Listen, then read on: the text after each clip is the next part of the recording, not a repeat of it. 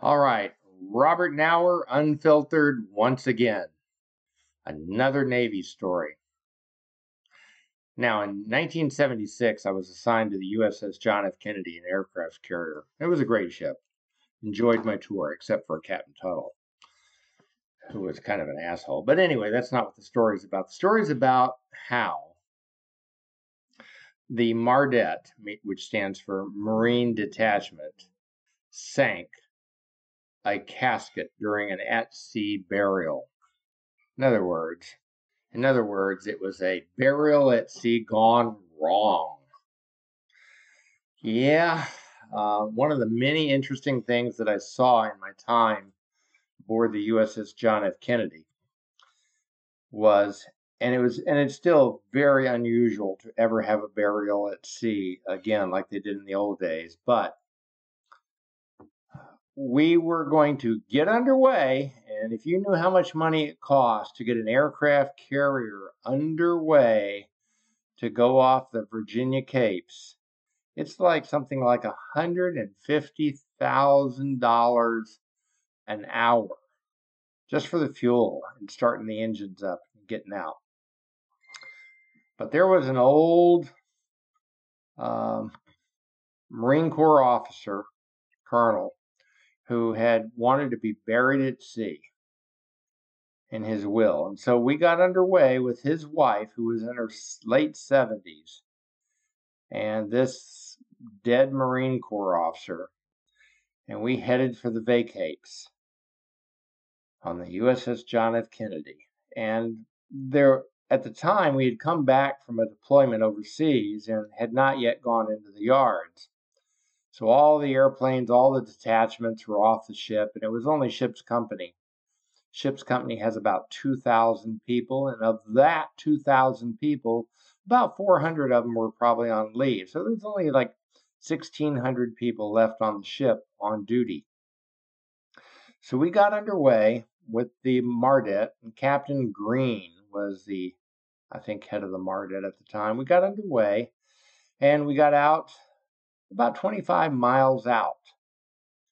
And we were ready to go through the burial process. And strangely enough, not enough holes had been drilled into the coffin of the uh, individual we were going to bury at sea. So after they went through the 21 gun salute and dropped him overboard, guess what?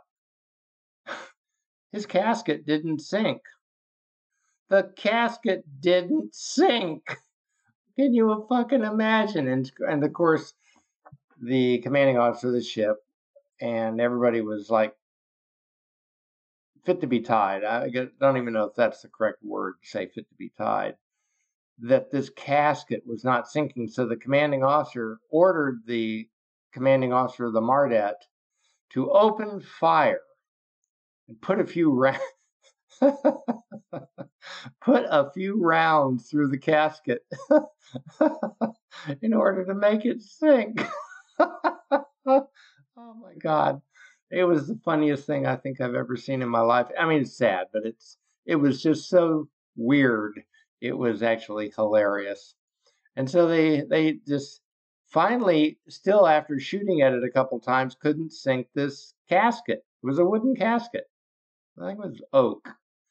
And uh, so just imagine this dead guy, a, a dead colonel, floating off into the distance in this casket, and you can't easily turn an aircraft carrier around like you can a small boat. So finally, the Mardet commanding officer orders them to fire at will, meaning fire all your guns. So they they fired and they just literally obliterated this casket until it sank. Now, the the wife of the guy, she fainted. I, I swear to God, I think sometimes when I look back on my time aboard the USS John F. Kennedy, I just can't believe some of the things that I actually saw. I mean, look, first of all, the John F. Kennedy collided with the USS Belknap, a cruiser, and basically destroyed the entire cruiser. People died. Fires, fires in the hangar bay. Oh, it was a disaster. I was I was there. I came in for that. We collided with the Bordelon and the Biddle, another collisions at sea. All B's. The Belknap, the Bordelon, and the Biddle We collided with all these ships, and, and in at least every collision, somebody died because somebody had not done something correctly, or we lost steering, or they lost steering. When I think of my time aboard the John F. Kennedy, I think of all of the situations that I ever encountered, and I encountered a lot. The burial at sea, sinking of the casket by the Marine detachment was the funniest thing I ever saw. Of course, there was the day that we were told by Captain Tuttle to assemble in the wardroom so we can learn what a fucking drone was. He was going to tell us that all junior officers were fucking little drones. And then there was the roundtable affair where somebody turned Captain Tuttle into ComNav AirLant for inhumane living conditions while we were in the yards, where 200 sailors were laying naked on the flight deck because it was so goddamn hot in the skin of the ship.